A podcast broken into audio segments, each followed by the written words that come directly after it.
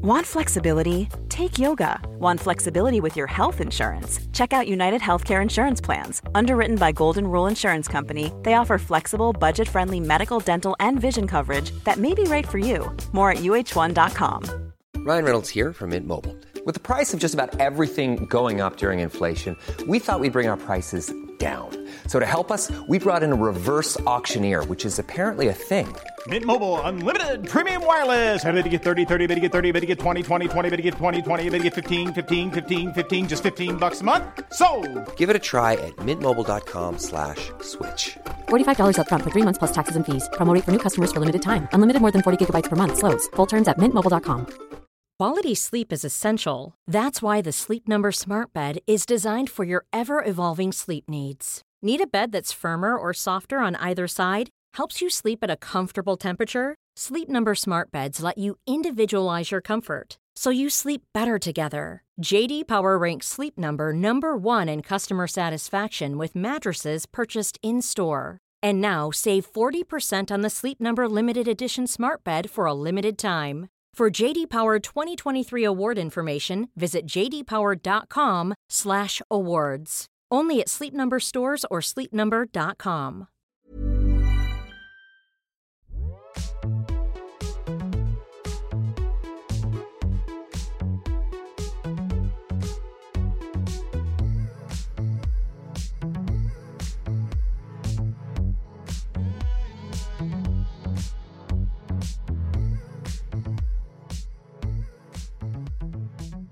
Welcome to After Work Drinks, the weekly catch up between best friends and magazine editors Isabel Truman and Grace O'Neill that you, you lucky ducks, get to join in on. Yes, lucky you. How are you, Grace O'Neill? Um, I'm okay. It's been a big uh, morning for, and very sad morning actually, for our beloved magazine industry. Yeah, big news. So uh, this morning, it was announced that Harper's Bazaar, Elle, and InStyle, which are three magazines that Izzy and I worked across for most of our careers in Australia, are all closing immediately because of coronavirus related issues. Um, everyone had been stood down around the start of coronavirus in April, um, and they were hoping to kind of reopen everything later in the year, but that sadly hasn't happened. And that's come after there was like a massive closure of magazines in New Zealand as well. So it's been just a really terrible year for print media. Yeah, it sucks as well because obviously print has been struggling for ages with um, the internet, the interweb. But yeah, it's just like it's you don't really need a global pandemic and for an economic crisis to happen when it's already like such a tumultuous time um, in mags, and it's really sad because all of our friends will have you know a lot of our friends have been affected and have lost their jobs, and I think as well when you're so close to something like this happening, and not only have we worked across these magazines and worked in these buildings until really recently, but also have so many friends who are affected, you kind of it feels like you're weirdly more removed from the fact that actual the magazines that you grew up loving and reading are gone. It feels more about the people than about how sad it is for an industry and how sad it is for um, something that we grew up absolutely loving. Do you know what I mean? Yeah, I think you're right. I think because we are so close to it and see it through the lens of work that we just forget the massive cultural impact that this is like literally the end of an era. And we've said before in our episode that we did with Alexandra Shulman from British Vogue about how, you know, magazines were really the first place that we as young women got to see and explore so many of the things that we were interested in or discover what we were interested in or find like minded women that we not only related to but like aspired to be it was the place where we started exploring our identity as young women. Um, and I think that it's just really sad to think, you know, I know that there are different outlets for young women to discover that now, but I just think it's really sad um, that what was so important to us is now gone. I would love to hear what you think about this, but I do think that we've discussed this in the past. Um, I mean, we've been scared. We were scared for our jobs for a long time with um, the way it, the landscape's been moving, the media landscape's been moving. But I always have thought that there'd be a drop off now, but it will magazines will never close entirely. There always there will always be magazines, and there will always be room for magazines, especially the best ones out there. But like, do you think that there'll be a resurgence? Yeah, I almost feel like it's this kind of thing where things had to finish the way they were in order for a, a different way for magazines to exist to happen. You know, I think about stuff like the resurgence of vinyl or the resurgence of print books. There was apparently a huge crisis in publishing like 20 years ago when people started buying Kindles and reading stuff on iPads where book publishing numbers went drastically down and people were literally scared that printed books weren't going to exist anymore. Even the cinema, like when Blu ray and stuff became a thing, people stopped going to the movies for a while and cinemas started um, dying out and closing, but then it all just picked up again. It's almost like sometimes you have to lose something to realize how valuable it was to you. And then when it comes back, you've got a renewed appreciation for it. I always imagine that happening with, with all print media. Like people have to kind of experience what it's like to live without it and miss it and miss the tactility of it and miss, you know, the beauty of amazing photography and fashion imagery in printed form, which is like how it should be seen. I think that people will have to have a period of not having that and then start to miss it. And that's when there'll be a resurgence. I don't know if that's just romantic thinking, but that's kind of how I see it happening. And even um, the New Yorker, which I mean doesn't say much about beautiful photography, but it has its biggest circulation numbers ever at the moment. So it's like people are still enjoying having a physical magazine. I actually hate reading things on digital. I hate reading articles digitally. I really don't enjoy it. Yeah, same. It's not the same type of enjoyment. I think that what happened was you had, you know, magazines had this like golden, glorious heyday in the 80s where there was so much budget and so much money and teams were run in this very specific way. And I think that what happened was that kind of system of running things stayed in place and got leaner and leaner based on budget cuts and it was kind of trying to make this old old system work in this new world and I think that's where it didn't really fit. Yeah. Whereas I think that the way that the future like media companies will run will just have to be different, but it might just take a bit of time for that to figure itself out. And also, if there was no Harper's Bazaar Australia and no Elle Australia, you and I would never have met. And this podcast would not exist. Exactly. Oh, let's raise a glass to that. How gorgeous. I know. we never would have met in the break room. It's so romantic. But really, like, the most incredible experiences of my life, including meeting you, uh, I all got to experience because of those magazines. Everything that we have got to do and been able to achieve, I'm sure you feel the same, is just beyond my wildest imagination of things I'd be able to do by this age. It was such a fantasy to ever work for a glossy magazine. It felt like such a pipe dream. I remember when Elle relaunched, it just felt like the most exciting place in the world to work. Mm. And then to be able to work there, you know, for like six or seven years, and then to be able to work at Harper's Bazaar with like just such iconic editors and people and stylists and writers. We were just so lucky and so blessed. Sorry to say blessed. Yeah, I know. I feel the exact same. I remember when I got the email from Ellie who is still one of our good friends today, our former boss at Harper's Bazaar, um, telling me to come over to Sydney to join the office. Like it was the most excited. I remember just spending so long trying to figure out what to wear, and I ended up wearing this hideous skirt. I don't remember that. Oh god. Um, yeah, it was a dream, and even just traveling the world with work and writing for these incredible publications will forever be we're so lucky that we got in when we did. And we're so lucky that we still got to experience not the Tina Brown era of magazines, but a very good time.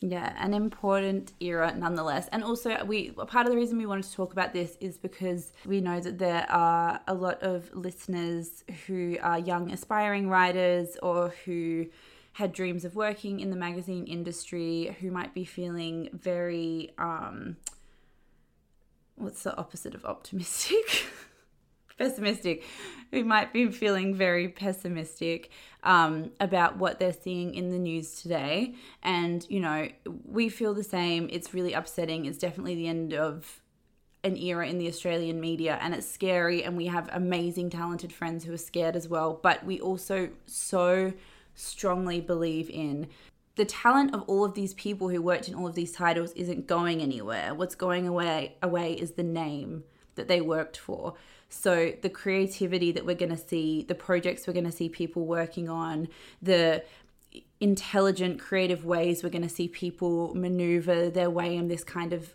new industry is really exciting. And we know that the next couple of years are going to breed the most amazing, crazy projects that we can't even imagine now. And that you should really just keep tabs on the individual people you're inspired by and follow what they're doing because they haven't stopped being immensely talented and they're not going to stop doing incredible work. It's Yes. just going to change how that work is done. Exactly. To quote The Devil Wears Prada, it's not just a magazine, it's a shining beacon of hope. And it's to thank for After Work Drinks podcast. Yes, let's raise a glass for the magazines. We're not drinking because it's 11 in the morning, but But let's drink maybe we will tonight. Yes. I would also like to talk about something that might help people who are feeling anxious at this time. And that is that I've been having a bout of anxiety recently. Um, and so I thought, fuck it, it's worth the $24 to pay, which is very expensive to pay for the Harry Styles sleep story on the Calm app. $24 for a- month for an app is quite I was going to say that is pri- considering Netflix Yeah. is like 10 for every movie ever created. It's so crazy. Um, and then one of our listeners was mess- was DMing us, being like, "Is it is the Calm app worth it? I can only pay for a yearly subscription of like two hundred dollars." And I was like, "I'm gonna say no, don't do that." And then so I downloaded it for the Harry Styles um, sleep story, and then I'm just gonna be really honest here. It made me anything but sleepy. he is his voice is so sultry. The story itself is like a romantic journey. He says, "Hold my hand," and then you go and get on a raft together and go down a river and snuggle. I was like, "Are you fucking serious? You're just making every woman in the world horny instead of sleepy."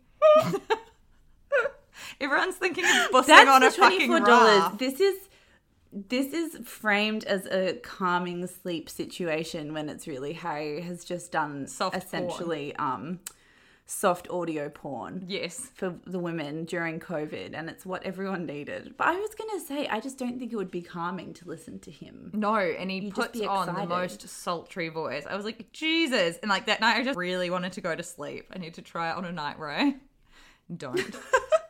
So, are you gonna stay with the Calm app, or are you gonna cancel after one month and just listen to Harry every day for a month? Um, I'm trialing some other aspects of the app currently. So they do a daily calm, which was like a 10 minute meditation. And I listened to that last night and it played the sound of rain. And then they talked you through a meditation. So I'm going to try and do that because I really do need to learn how to meditate. My um therapist always tells me she's like you need to do yoga do some mindfulness so i'm going to try it for a month but i'll let you know because that's expensive Have you ever done the? Has she ever made you do the almond thing? That's what our old therapist used to make me do. what It was really awkward. Where you'd have an almond in your hand, and she'd be like, "Touch the almond, feel what it feels like in your hand, place the almond." do you in your actually mouth," have an like almond in your hand Yeah, you actually got an almond, and you had to chew it really slowly and like appreciate every bite. And it was about trying to make you live in the moment. It was so random. I was like, I hate this because she was just watching me do it. One time, mine it was the worst thing ever. She made me um, she's, she's like amazing. She, she's only done this once, and I really didn't appreciate it. But she made me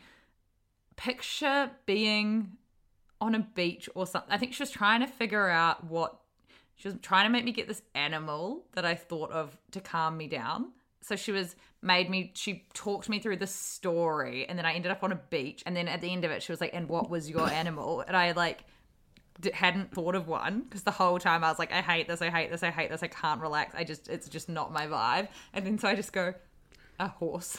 Like,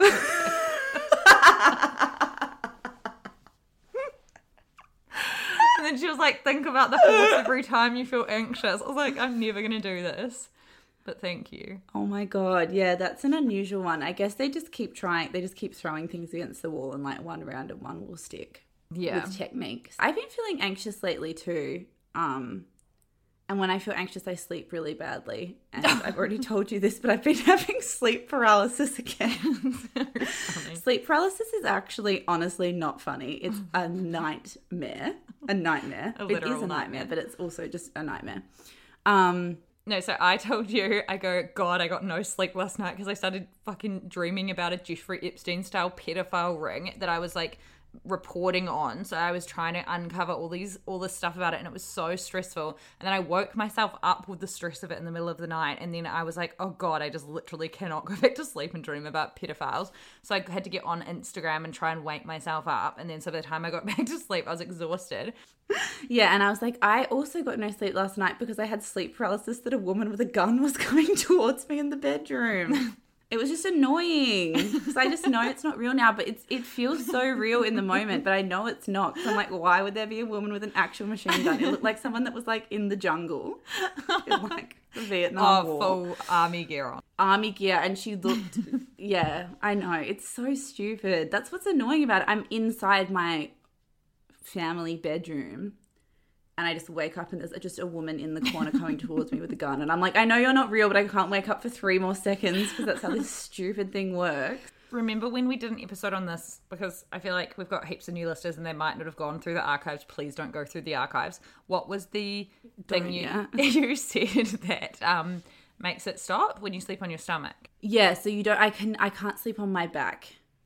I don't sleep, I try not to sleep on my back. Sometimes I'll just end up on my back and that's when it happens. But apparently that stops sleep paralysis from happening. But it's really horrible. But it's, I think it's an interesting thing how your anxiety can manifest itself in strange ways and i've noticed that with people around me now how your anxiety isn't just anxiety it's your a behavior you have will start being different and you realize it's because of your anxiety and mine's 100% sleep Well, I got really drunk on Friday and Saturday. And then just before we started recording, I was like to Grace, I haven't done any prep because I really, really, really, really needed to clean my bedroom. so that's what helps me be less anxious. yeah i've had that too the hungover clean where i'll clean like the entire house and the bathroom and like vacuum everything and now i'm like now i can relax. Um so let's talk quickly about kanye west again. I feel a bit sad. I feel a bit sad talking about him because I do not want to turn what's going on into some sort of media circus show, but I also think that it's worth talking about the way that we react to what's happening right now because I think it's really important that people react in a compassionate, kind way. Yeah, so I thought that Kanye had dropped out of the presidential his presidential run, but he launched his campaign yesterday with a rally in Charleston and kind of started speaking about some really problematic personal issues. And I think it is if you if you know much about bipolar, which I do, um, I have a close friend who I actually have a couple of close friends, really good friends of mine who have bipolar. Um, so I've been around them in both manic and depressive episodes. If you know much about bipolar, then it's pretty easy to spot that Kanye is going through a manic episode right now. He's said in the past that he sometimes won't take his medication, and um, while that can may seem like it's a reckless thing or an irresponsible thing, um, bipolar medication can make people feel really, really different and really um, completely unlike themselves. So some people find it really difficult being on medication consistently. The sad part about this is a that some people just seem to not understand what's going on um, and are kind of writing it, it off as some kind of funny thing to be joking about these videos and yeah, just taking the piss out of him. And secondly, that it's happening in such a public way is really sad. Yeah, so when I watched it, I had probably the same reaction as you, where I just thought, why is this person being allowed in front of hundreds of cameras? You know, and I understand that, It's just I guess it's really hard to stop someone doing something that they really want to yeah, do. Yeah, you can't prevent someone from doing it. I just, it just feels like he doesn't have a good network around him. But I guess that's also probably a very ignorant thing to say because there's probably a lot of really close family members to people who go through like serious mental ha- mm-hmm. health lapses like this, where they're like, it's not about how much you love someone or care for them or how strong the network is. Like, Yeah. it's just the way it is. And because he's on such a huge pedestal and has such a huge profile, it's just this horrible situation where I just think, I don't want that footage to be out there. I don't want to see him like that. I don't want it to be being circulated, seeing him like that, because it makes me feel really upset and really uncomfortable. And it's very obviously something that I think the public shouldn't be witnessing. But at the same time, I don't know the way around it because it's like the press can't not attend these events because their job is just to cover newsworthy items. And the biggest rapper in the world running for president is something that the media has to cover. So I just don't really know what the answer is. If there's just a decision that journalists make where they're just not going to engage with it at all, which I, it seems to be like what a few outlets are doing. Yeah, and I also think that it's important if you are covering it or if you are talking about this to give context. Give a lot of context as to what's happening. But yeah, like what you said just then about him, um, about people thinking, you know, where's Kim right now or where's his family right now? It is really hard to stop anyone from doing something they want to do, and especially when they're in a manic episode. Which I'm, I, I mean, you can't really assume anything. We don't know for sure that this is what's happening, but it really looks like it is. So I don't see how they could have stopped, how they could prevent this happening, mm. which ma- which must make them feel really helpless as well. Yeah. And he said some like pro life, anti abortion stuff. And yes, okay, you could make a decision to sit and critique that and say that it's anti feminist or whatever. But I really think that that would be to miss the point of what's going on right now. You know, he's a really beloved figure, and it's really upsetting to see any person in the public eye go through a really difficult mental health battle and I just hope that he gets the help that he needs basically. That's like all I want for him. Yeah, and I think it would also be quite triggering for people who do suffer from bipolar, especially um, seeing him like this. Mm. Yeah. Yeah, definitely. Yeah. And and the way that it's being portrayed by a lot of people is like crazy Kanye doing crazy stuff. Like that would just be really, really triggering as well because it's not that's not what it is. It's not just like a wacky individual. It's like the symptoms of an illness manifesting themselves. Yeah, exactly. Um, I wanted to touch on quickly the fact that the New Zealand election is happening in September. We just had a new leader of the National Party last week, Judith Collins. She's been in the party for years and years. She's one of those long standing national MPs. She is really tough in what she says. She fights dirty. She's going to go up against the fact that Jacinda is known to be kind and compassionate and be the complete opposite. And I just would like to remind everyone to please think critically in these times. Don't just trust everything you hear. Don't just trust random rumors that are unproven and have no fact about them. Let's actually really put some thought into this. And also, please do not assume, like, it's funny because I think when you're not in New Zealand, Jacinda Ardern is the most beloved human on the planet. She is a hero. She's on the cover of Time. Um, and she is really loved here as well. But I think it's important if you are in New Zealand or if you are a New Zealand citizen and you live overseas, please be aware that your vote really does count, even though you might think Jacinda has it in the bag. And that's all I'm going to say about that for now. but Yeah, I think there's an assumption around her that she's just going to wipe the floor with this election because everyone could just sees her doing this incredible, incredible job. But yeah, that's why it was interesting to hear your perspective on that's not really the attitude from within New Zealand. Yeah, and I mean she's she's incredible and she more than deserves to win. But I'm just worried that people might sit back and think that she has it in the bag, so so they're not going to go as hard in terms of voting or in terms of campaigning or supporting or anything like that. And it would just be a shambles if we lost her. Yes, that would be completely wild. Yeah.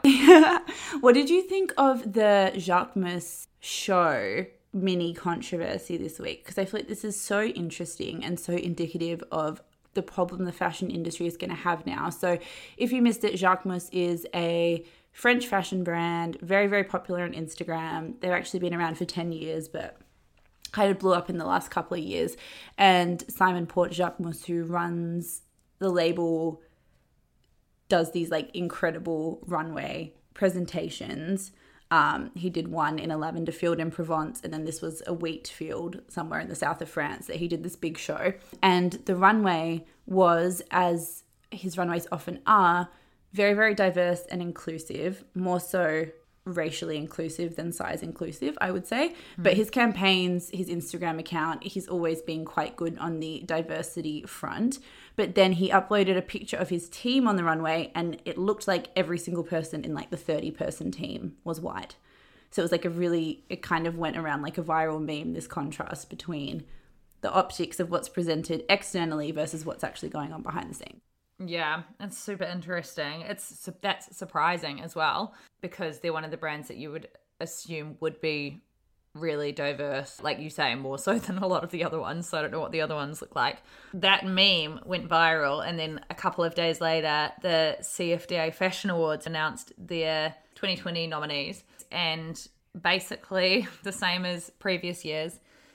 Pretty much everybody is white who has been nominated. So for American Women's Wear Designer of the Year, it was Ashley Olsen and Mary-Kate Olsen for the row. Brandon Maxwell, Gabriela Hearst, Marc Jacobs, and Tom Ford. And the CFDA, for anyone who doesn't know, is kind of Oscars of the fashion world. So massive for fashion designers, but yeah, incredibly whitewashed. incredibly whitewashed and also they keep oh, they keep nominating the same people every year so it's like tom ford has won six cfda awards including a lifetime achievement. Marc Jacobs has won a lifetime achievement. And they're kind of like why do you keep nominating people that have been honored with lifetime achievements? Hmm. For awards every year. It's just kind of random. Wouldn't you use it as a place to showcase new designers that are worth knowing about instead of rewarding the same designer every single year? You know, it's just kind of a strange thing. Yeah, and what I've also found really interesting is that I was super shocked that this month, for the first time ever, a black photographer shot the cover of Vanity Fair for Viola Davis. And then also Vogue, who put Simone Biles on the cover, didn't use a black photographer. And it showed, to be honest. Yeah. Like, I feel like the way Annie Leibovitz, like, lit her and shot her was just not it, yeah, really.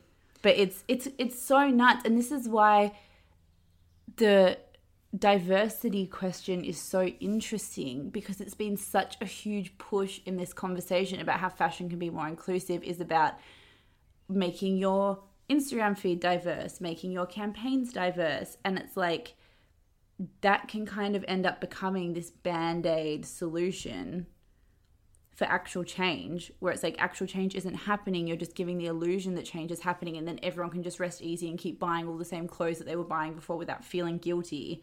Whereas that can end up becoming super tokenistic and not actually very effective because the actual dramatic changes that need to happen in the industry all need to happen from the inside. So I'm like, what is the answer? Is it is it that every company needs to be transparent about the makeup of their companies internally? I was just really, really shocked that Vogue US wouldn't think to get a black photographer for that shoot. I feel like it's just a hmm. bare minimum.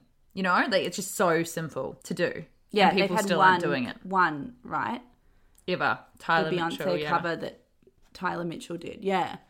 I know. It is really shocking. But that's the thing. There's just so many elements to this problem because on any given cover shoot, it's like the photographer, the stylist, the hair and makeup artist, which we've talked about a bunch of times, the lighting person, the editor, or at the very least, if every single one of those people are white, literally the history of photography, the way that people are taught photography, and the same way people are taught hair and makeup is to to shoot light skin. Yeah. So it's like this problem is endemic across everything.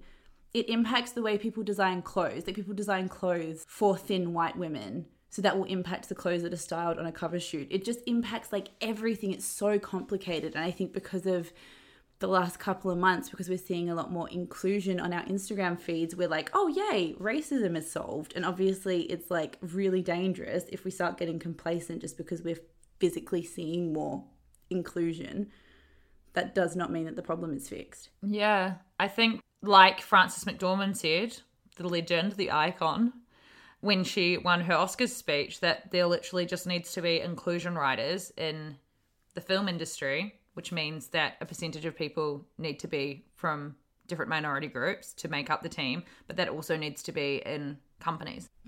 Yeah. That's the only way forwards. And that does mean, like, I don't know if everyone's gotten their head around this. This does mean that white people need to move over and move out and be and step aside. Um, and you need to be comfortable doing that. People in New Zealand, so Maori students can apply for kind of more uni benefits and scholarships and things like that. And people actually like have a go at that being a thing. And it's like that's a thing mm. because they've been so pushed out of the system for so long that we need to help to, to correct what's wrong. That's the thing, it's like that old saying, it's like when you're used to privilege, equality feels like oppression. Yeah. Like when you're used to getting things that you don't deserve, suddenly the playing field being equal starts to feel unfair. But it's Yeah. like, no, it's just being fair for the first time. This is what's interesting about what's happening in the media and fashion landscape in general now is like things are drastically shifting. This pandemic has like shaken the whole industry up so crazily that then there that means there should be room to change the way you hire or to change what your staff looks like. But it'll be interesting to see what happens.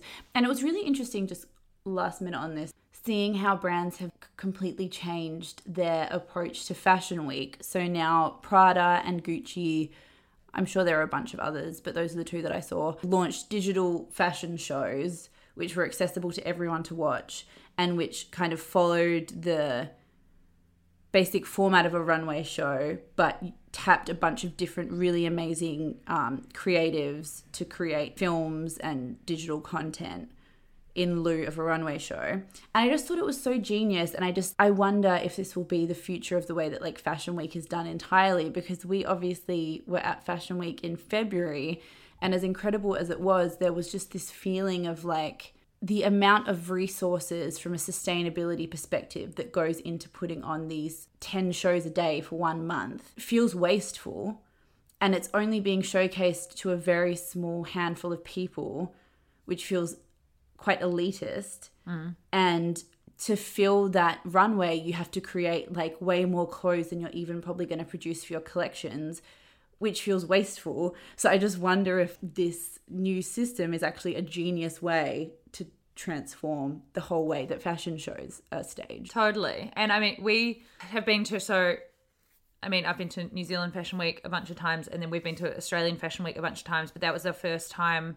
Oh, you, you'd been to New York Fashion Week, um, and I'd been to London before, but that was our first time at both Milan and Paris. While it was incredible to see, not only were we looking around thinking, "I can't believe this happens," like two times a year for those specific shows and then a bunch of other times in between every single year. It's just flying people around the world for two full months, flying models, clothes, like the, the extravaganza of the events themselves, let alone how many clothes need to fill a runway for a show that's only viewed by a couple of hundred people who were lucky enough to secure a ticket. and it takes 10 minutes like take- an yeah. actual runway show is 10 minutes long so it's Yes. like you it's all of this stuff for something that's over really quickly and obviously it's an it's an incredible thing to experience firsthand but when you're there every show we were leaving we were discussing how beautiful it was but how we'd seen the same thing on a bunch of other runways and just how many clothes can you need in the in the world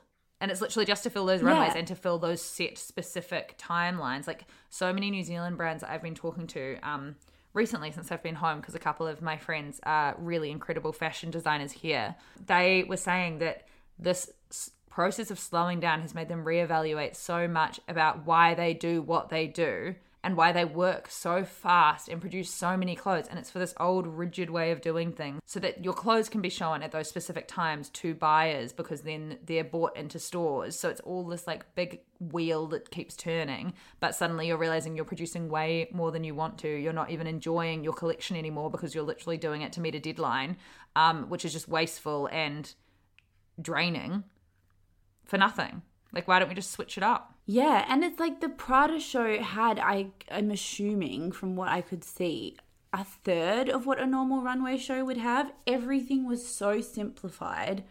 there was so few things and every single thing was fucking beautiful, but it was like a great jacket, a nice dress, a beautiful handbag, a great pair of pants, a great white t-shirt, and that was kind of it. And I was like, yes, that's all we really need. And that's probably hmm. all they sell. You know, they'll create these huge runway shows and will probably just sell those things that were shown in that collection they did the other day. That will be what makes them money because that's what people go to them to buy. And it's like we should get past this idea that four or five times a year, a person has to create a 90 piece collection that's staged in this insane way the same time that 80 other designers are doing it. It's just nuts when you actually think about it. Yeah. And I just think that the impact it has on the planet and the impact it has on people's I think Instagram has made people including designers like panic create because everyone's panicked about getting new stuff. But I think the pandemic has made us feel like like don't you feel as if um even the concept of like buying something to post on Instagram now feels kind of random. Like it feels obsolete in a way it didn't a year ago. Yeah, totally. I mean, I, I was finding it funny because a couple of years ago, you you would post anything. I would catch up with my friends and I'd post a photo of them across the table from me, and now I'm like, why would I do that? That's so mm. weird. Every time you hung Yeah. out with someone, you'd post it on Instagram to show that you were hanging out with them, or and that was the same with outfits. So if you went out on a weekend, you'd want a new outfit because you'd be posting what you were doing. But I feel as though not only has it changed outfit wise, but I've just changed in the way I now I won't post anything until weeks later. It feels mm-hmm. less at, at least urgent now, but I don't know if that's just a kind of specific us thing or not or what. Hey, I'm Ryan Reynolds. At Mint Mobile, we like to do the opposite of what Big Wireless does. They charge you a lot, we charge you a little. So naturally, when they announced they'd be raising their prices due to inflation, we decided to deflate our prices due to not hating you. That's right. We're cutting the price of Mint Unlimited from $30 a month to just $15 a month. Give it a try at mintmobile.com slash switch. $45 upfront for three months plus taxes and fees. Promo rate for new customers for limited time. Unlimited more than 40 gigabytes per month. Slows. Full terms at mintmobile.com. Normally, being a little extra can be a bit much, but when it comes to healthcare, it pays to be extra. And United Healthcare makes it easy with Health Protector Guard fixed indemnity insurance plans. Underwritten by Golden Rule Insurance Company, they supplement your primary plan, helping you manage out of pocket costs without the usual requirements and restrictions like deductibles and enrollment periods. So when it comes to covering your medical bills, you can feel good about being a little extra. Visit uhone.com to find the Health Protector Guard plan for you. So, moving on to something a little off topic. Uh, friend of the podcast, Phaedra, hello, um, recommended this stand up on Netflix called Jigsaw by Daniel Sloss. Um, and it's famous because it has made over 20,000 couples break up and has ended like 80 marriages and 75 engagements or something. And it's been out for a little while, but she just watched it and recommended it. And then me and Izzy both watched it, and it was kind of amazing. Basically, he talks about relationships and settling in a way that um, obviously really resonated with thousands of people, saying that everyone has their own jigsaw that they're trying to put together through their life. When I was seven years old, my dad said something to me that to this day is the reason I will die alone. But I was seven years old. I didn't know what life was. I was like, I didn't know what existence was. How the fuck would I know? Uh, so I thought I'd ask my dad because he can fix a computer, so he must know. so I was like, Dad, what are we all doing? What's the meaning of life? Why are we all here? What, what, what, what the fuck? And my dad loves his kid, so he wants to explain to his son in a way that he'll understand. But unfortunately, his son's a fuckhead. So he has to explain it in a way that a fuckhead will understand. And he accidentally did it perfectly. And it's stuck with me since then. This is what he said, right? Just imagine that your life, my life, everyone else's individual life, imagine all of our lives are like our own individual jigsaw puzzles. And as we're going through life, we're just slowly piecing it together, bit by bit, based on experiences and lessons that we've learned until we get the best picture. But the thing is, everyone has also lost the box for their jigsaw. So none of us know what the image we're trying to make is. We're just confidently fucking guessing. So the best way to do a jigsaw when you don't have the image to work off is to start from the outside, the sides and the four corners. Family, friends, hobbies slash interests, job. Now, that made perfect sense to me because I was seven years old. I fucking loved jigsaws. so I was like, all right, okay, so once you've got the stuff on the outside, what's, what's the main bit of the image? What are we all working towards? And he goes, well, that's, that's the partner piece. You want this perfect person who you've never met before to come out of nowhere, fit your life perfectly, complete you, and make you whole for the first time in your life, much like your mother did for me. And even though what he said sounds sweet and whatever, what it manifested in my seven year old brain was this if you are not with someone, you are broken. If you are not with someone, you are incomplete. If you are not with someone, you are not whole. And that's not just something my dad made me feel, that's something that we as a society have made every single child born in the last 40 years feel. Every Disney princess has a prince. Every prince has a princess. Every television show and movie always has a character in it, right, that doesn't want to be in a relationship, right? They're happy with who they are, but then by the end of the series, guess what? They were wrong! But then he also speaks about settling and love and how people are just so much more concerned with being with someone than who it is and kind of this really old patriarchal and kind of systemic idea that everyone needs to be in a relationship which is really fucking with a lot of people and making people just stay with people that they don't actually love anymore because they would rather be with them than be alone. And it's very interesting. It's so interesting. I feel like it's it's like we talked to Florence Given about the same thing, and it's this whole idea of singleness changing and becoming this kind of aspirational state instead of this thing that we view as like a sad thing or a failure for a person. It's people are finally flipping the narrative of saying being on your own is fucking awesome, working on yourself is fucking awesome. We should have an attitude that your life should be so great on your own that the person that comes into it has to be incredible for it to be worth sacrificing that to be in a relationship. But instead, we have the attitude of you will just do anything to be in a relationship because being single is so awful. Like, that's kind of the narrative that we have instead of the other way around. And it, it's this thing. Um, I mean, we talked about it on our heartbreak episode, um, which, if you haven't listened to it, please refer back to hear me cry. but we spoke about that, and I was talking about how um, ending a relationship in your late 20s versus ending a relationship in your early 20s is a two completely different a long-term relationship are two completely different things um, and how i being pretty independent pretty um, strong willed and fine like fine on my own even i felt these crazy societal pressures and even i felt as though um, I'd failed.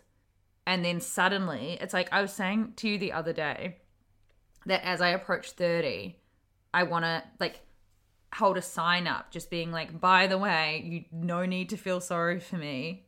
I'm not actively looking for love. I'm not some sad, scorned woman who like needs a partner and can't find one or I don't know, you just you just assume everyone literally is looking at you, feeling sorry for you when it's not even what I want or people don't assume, people would never think that you weren't actively dating or weren't actively trying to find someone even if you told them that they would think you're lying. Yeah totally. But that's that's the thing. We don't we see single as being this transitory state to being in a relationship you know? We see it we don't see singleness as a permanent thing. We only see being in a relationship as a permanent thing. And that's when it's not even a permanent thing No, because neither are, or they both are. I don't know, but they're just it's it's this strange way that we approach it, where it's even like, you know, I've talked to friends before, and they've talked about being single or breaking up with someone and I'll be like, you know, oh my god, you'll find someone so easily and people have said, you know, oh, I don't want to. like why are you projecting onto them that that's what they're trying to do? It's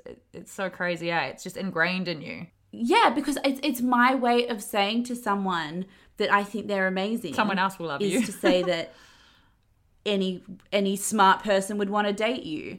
And it's like that's a really dangerous narrative to be perpetuating because you're just saying to people like don't worry you will find someone and i'm like i don't even mean that i don't even mm. think that that's a thing so why am i saying that but it's just the whole way we relate to our girlfriends, especially, is to, and our guy friends. I think this is like across the board. Like if you have a guy friend who's perpetually single, the conversation is always, we need to find him someone who can he go out with don't worry you're amazing i don't get why you don't have a girlfriend like that's the conversation around anyone that's single for a long period of time from very well intentioned people is this is a problem that we can help you fix there's just never this belief that someone's just absolutely completely content being single Now that you say it, I feel as though we've just found a thing that men are better at than women.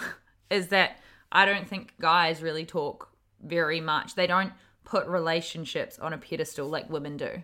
I don't think men would talk as much about who are you dating, um, have you got a boyfriend? Have sorry, have you got a girlfriend or do you have a partner? As much as girls do. Like we, it's it's this, it's kind of like this bonding thing where there's two bonding things women need to cut out, and it's bitching about another woman to bond, and it's talking about men and relationships and dating in this kind of really intense way. I remember when I'd just broken up with Anton, um, and my friend thought it would be a good idea, bless her soul, to take me out for dinner with a bunch of her other single friends.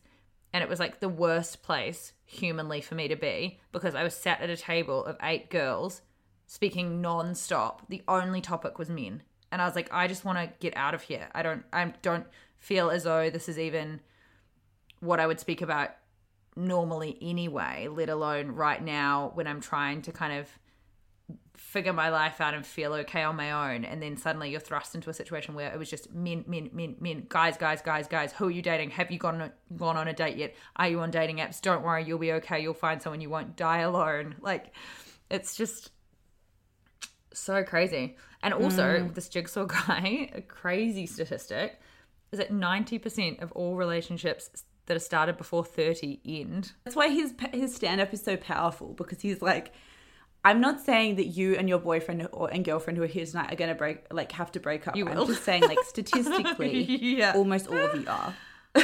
so why not just think about why that is? Because this is this is the thing that was so genius about what he said was that we live in a culture that teaches us that you end a relationship when a catalyst happens. You know what I mean? So there are so many people like we know them. There are so many people in relationships that aren't bad relationships, that aren't like shitty toxic relationships, but they're just not there's no real love there. It's not like these people are hugely compatible. They're probably not even that happy together. They probably complain about their partner most of the time when they go out for a drink. There are couples that you know where they don't even seem to like each other that much. But it's like there's never been this catalyst of someone cheating or someone doing something terrible. So they'll just stay in a relationship that they're not fully content with, where they're probably sacrificing parts of themselves to keep the relationship going because you're just taught that you just you can't just break up with someone for no reason like there has to be a reason or, or you'll just sit there and be like maybe things will get better or And it's also a time thing. Like you you've invested so much time and energy into this person that you just don't want to end it and then start again. I think a lot of people are just scared of I think people are scared of not finding someone that they're more compatible with, but if you are actually not feeling like you're in love with someone, then you definitely will. Um, and feeling like you won't find someone that loves you as much as they do. I think for a lot of people who have kind of fallen out of love, it's a it's a worry that you're not going to find someone else who will love you like your partner does, and you will. Both of those things will happen. Do you remember that Dear Sugars thing you sent me that she did?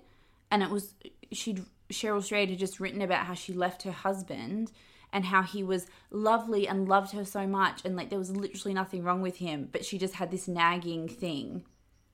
And so she left him. And Rachel Cargle actually mm. posted something really similar the other day of like sometimes Yeah. just wanting to leave is enough to leave. Like sometimes that is just reason enough. Sometimes you will never find another reason. And that's what he talked about in the stand up, where he was like, sometimes you just get to the point where you're just hoping that someone will like cheat on you or Yeah, die yeah. or like whatever, because you just don't know how to get out of it um, without something big happening. But happening. it is a really horrible feeling breaking someone's heart. With my last relationship before this fresh one, um, when I was 21 to 23 or 20 to 23, we were best mates. We got along so well. He made me laugh. On paper, everything was perfect. Like it actually was. And but I had just fallen out of love. I still loved him so much, but I'd just fallen out of love. It was literally like mm. on the episode of Girls, I think first episode of Girls, where Marnie and Charlie are together and Marnie sleeps in Hannah's bed because she doesn't want to sleep beside Charlie. And then when he touches her, she says she shivers. And that was how I got. You got the ick with your long term. Yeah, yeah, yeah. It took me a year longer than it should have for me to end the relationship because I was so afraid of hurting him, and also because I was so afraid that I wouldn't find someone that was as compatible to me as he was because we were so compatible and we did get along so well, and everybody, everyone is constantly going, "He's amazing. He's so great. He's so cool. You're so lucky that you're like, oh well, I'm a fucking idiot if I end this." And then it was the best thing not the best thing I ever did. Bless his heart, he's lovely. He would, he'd be like, "Cool, thanks." But um, it wh- when I ended it, I was like, "Why didn't I end this so much sooner? Why didn't I end this a year ago?" I think the fear of being alone is so fucking powerful. Like I think about so me and Zach broke up for a year almost. Um, it was I'd never used dating apps before because it was I don't know. Me and Zach got together in like the pre dating apps days, and in that period, I just remember getting like gripped by this crazy fear of being alone. It was just, I'd never experienced it so much before. And it, it whipped me up into a panicked state. And then with dating apps, I got addicted to this like instant gratification of being constantly reminded that you're not gonna die alone because there's options, you know? So it's like the way I scroll on Instagram or scroll through internet shopping, it became this addictive dopamine rush to be on an app where you could be reminded that people found you attractive and that you probably weren't going to die alone. And it just got me in a really negative mind space. I look back on that period and I, I really wish I just chilled the fuck out and just not thought about it at all Yeah. But I literally just got myself into a state, you know, for the first couple of months and then I calmed down. But like the at the start, it is you, and I was very young then. I was like 23 or 24. And just even then, the social messaging about it, I just felt like I needed to find a soulmate quickly. yeah, you would lie on my couch and I'd be we'd be watching The Hills and you'd just be swiping, swiping, swiping, swiping, swiping, swiping, swiping, and then you'd get bored, and so I'd have a go swiping for you. But also, I think there's a flip side of um, this as well, where I think that a lot of people. So I was reading this article on the Atlantic, and I wouldn't, I honestly wouldn't recommend it for anyone who is single, even when you are happily single, because she is just. I think she sounds like she just yeah sounds insane. But basically, she's recommending that people settle in their relationships, um, and they don't. They settle in their relationships even when it's not perfect, which I do. But I think what I was when I was reassessing this article in my head, what I think she's saying is like if you still love someone, you kind of they're not going to be perfect, which is true. But when I first read it, I was like, what are you on about saying that everyone should just settle just so that they don't die alone, even if they're not happy?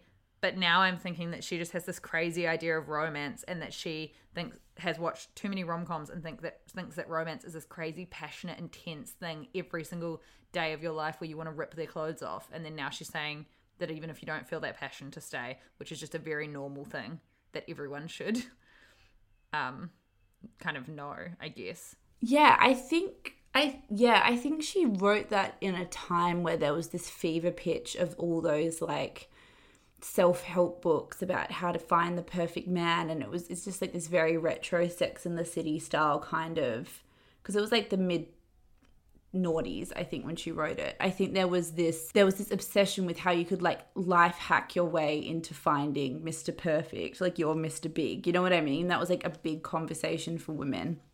And I think that article was her kind of saying, you're turning away things that could give you a happy life if what you really care about is marriage and children because you're focusing on a type of um, romance that's just not realistic or sustainable. And like, I think that that reads as just really fucking outdated now. But I think a modern version of that would be like Esther Perel, who has really helped me listening to her. Like she did that article a couple of years ago called Love is Not a Permanent State of Enthusiasm.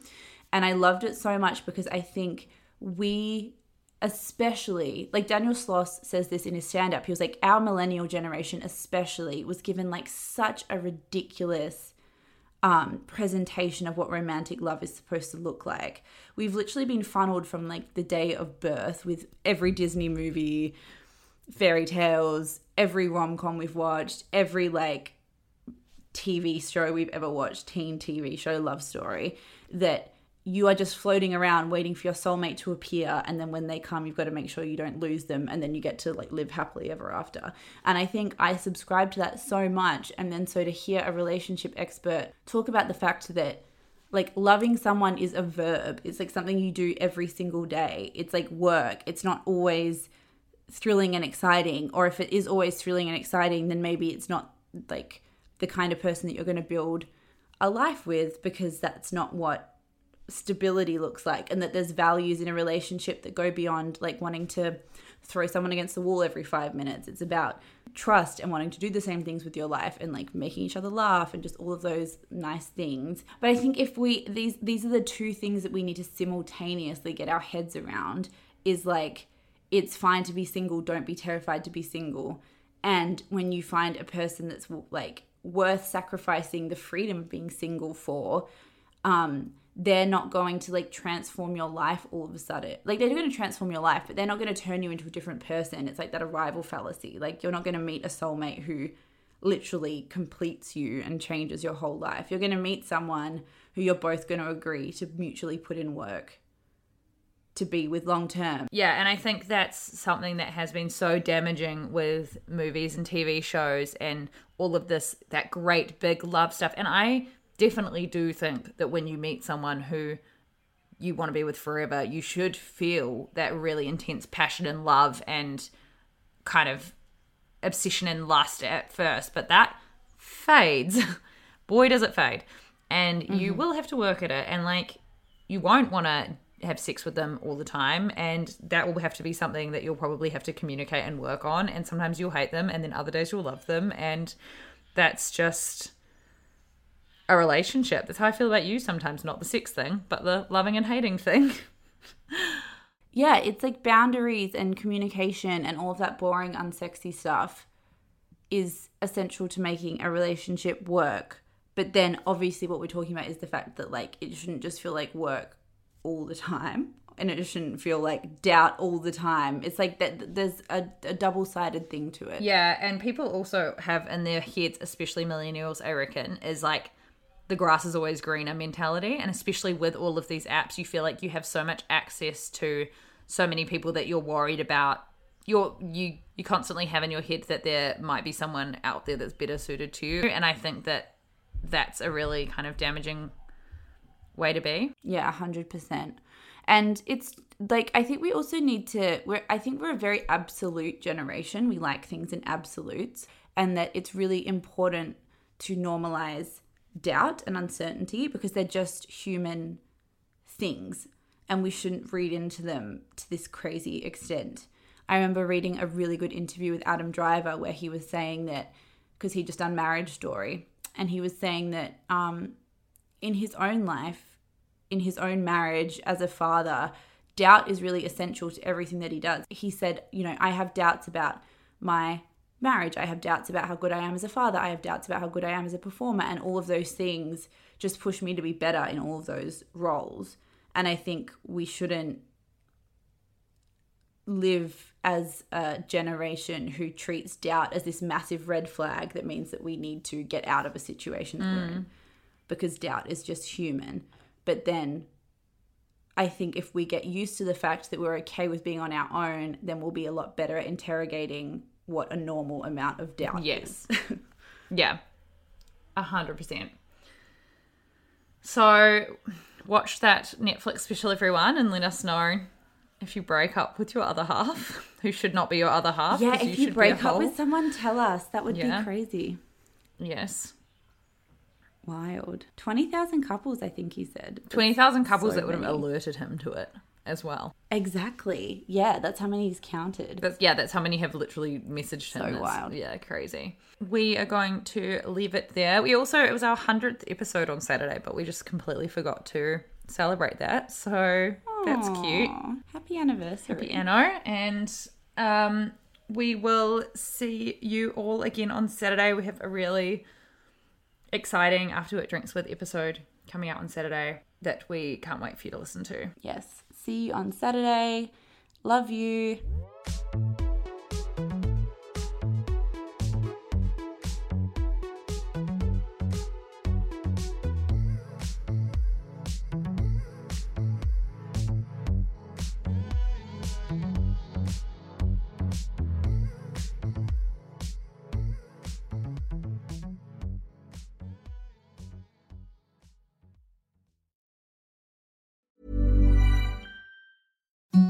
Imagine the softest sheets you've ever felt. Now imagine them getting even softer over time. That's what you'll feel with Boll and Branch's organic cotton sheets. In a recent customer survey, 96% replied that Boll and Branch sheets get softer with every wash. Start getting your best night's sleep in these sheets that get softer and softer for years to come. Try their sheets with a 30-night guarantee. Plus, get 15% off your first order at bollandbranch.com. Code BUTTERY. Exclusions apply. See site for details. A lot can happen in the next three years. Like a chatbot may be your new best friend. But what won't change? Needing health insurance. United Healthcare TriTerm Medical Plans are available for these changing times. Underwritten by Golden Rule Insurance Company, they offer budget friendly, flexible coverage for people who are in between jobs or missed open enrollment. The plans last nearly three years in some states, with access to a nationwide network of doctors and hospitals. So, for whatever tomorrow brings, United Healthcare TriTerm Medical Plans may be for you. Learn more at uhone.com. Hey, it's Paige DeSorbo from Giggly Squad. High quality fashion without the price tag. Say hello to Quince. I'm snagging high-end essentials like cozy cashmere sweaters, sleek leather jackets, fine jewelry, and so much more. With Quince being 50 to 80% less than similar brands. And they partner with factories that prioritize safe, ethical, and responsible manufacturing. I love that. Luxury quality within reach. Go to quince.com slash style to get free shipping and 365 day returns on your next order. Quince.com slash style.